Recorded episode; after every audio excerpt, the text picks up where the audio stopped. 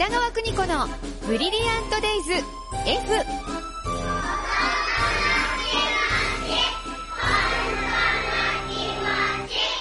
この時間は保育心理士で保育カウンセラー、現在学校法人三高学園札幌子ども専門学校の教員を務める高橋弘樹先生と共に子育ての考え方やコミュニケーション、そして子育てのヒントをお伝えしています。スタジオには高橋先生です。先生よろしくお願いいたします。はい、お願いします。11月24日。早いですねもう。12月が見えてきてまいりました。はい。クリスマスの準備など先生のお宅ではしてますか？えっ、と、あの、子供が、あの、率先してやってますね。おー楽しそう。はい。えっ、と、飾り付けしたりとか、うんえっ、と、お手紙を貼ったりとか、うんお部屋に、うんっていうのをやっていて、うん私、あの、リアクション担当なんで、お家帰ったら、うわ何これうわうわなるほどみたいな、えーリアクションがしするように心がけてますね。嬉しくてまた翌日違うものをこう飾っちゃうんだよね、きっとね。はいどんどん増えていきそうですね。ありがとうございます。えー今日は、はいラジオネーム、小一のカベンヌさんからのお悩みです。はい。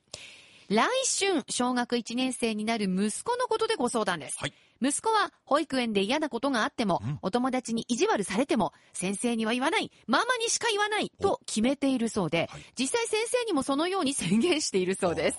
ちなみに保育園ライフは楽しいようで、先生のことも大好きです。ですが、1年生になると、保育園の時のように先生の目は届かないと思いますし、自分から発信しないと伝わらないと思い心配です。しかも、園で一番の仲良しの子は他の小学校へ。ママ、パパ以外の大人やお友達も頼ってねって思うんですが、点々点。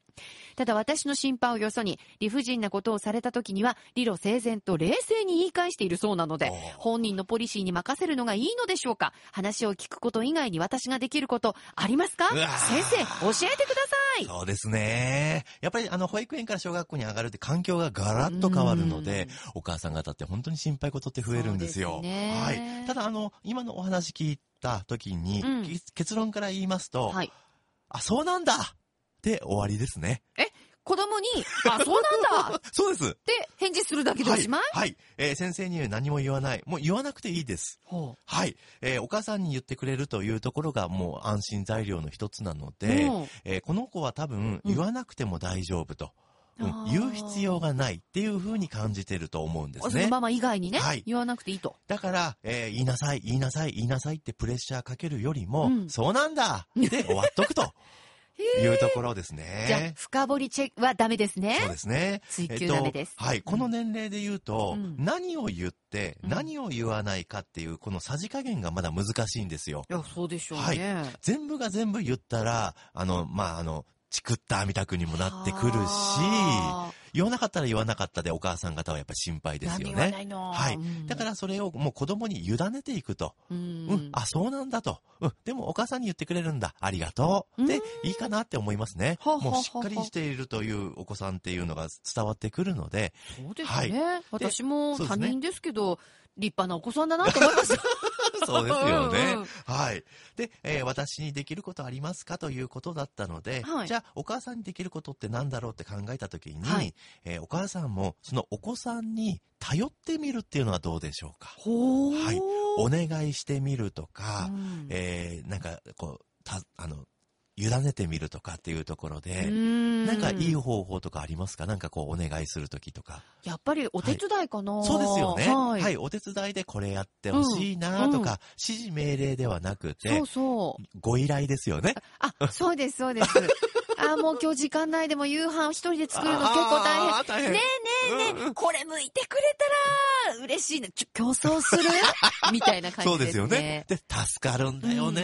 うんうんうんっていう姿をうんうん。子供に見せたら、うん。あ、お母さんも頼ることってあるんだとか、うんうんお父さんもあるんだとか、ね、周りの大人、えーいわゆる強いっていう存在の大人なんですけど、うん。弱みを見せるっていう方法もあるんではないかなとは思いますね。すごく大事なことだと思いますね。なるほど。はい。弱みを見せるって、はいなんかどうしても泣くんじゃないとか、はいはい我慢しなさいって言いがちじゃないですか。はい泣いていいじゃない。いいですよね。我慢しなくていいよ。ああ、そういうことなんですよ。先生が泣いてる っていうね。あうんうんうん本当にだから、えっと、なんか強くないといけないって、あの、いやいやいや保護者の方は思って、うんえーこう、お話、あの、面談とかもさせてもらうんですけど、うんあ特にそういうお母さんに限って、何かあお子さんについて悩悩みとかありますかって聞いたら、ありませんって答えるんですよ。もう共通として。はい。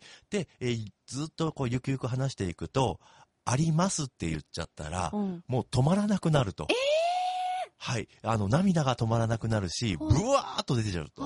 だから、蓋をしているんですっていうことを何人もおっしゃってたんですね。うん。だから、ないことにしてるんですよ。ああ、そうなんだ。はい。そこをやっぱり私たち保育者ははいフォローしていきたいなと思っているので、はいまあ、弱み見せてもいいんじゃないか、うんうんあの、頼ってもいいんじゃないかというのを、まず大人が見せていくと。うんすると、お子さんたちも、あ、頼っていいんだ。うんはい。あの、1年生になったら、うんもうトイレにも行けなくなるっていうお子さんもいるんですよね。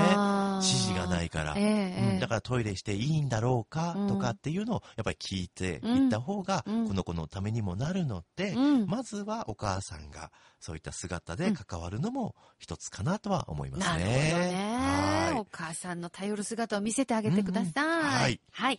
えーこのコーナーでは子育てに関するお悩みをお待ちしています。bd.air-g.co.jp です。では次回も高橋先生よろしくお願いします。ありがとうございました。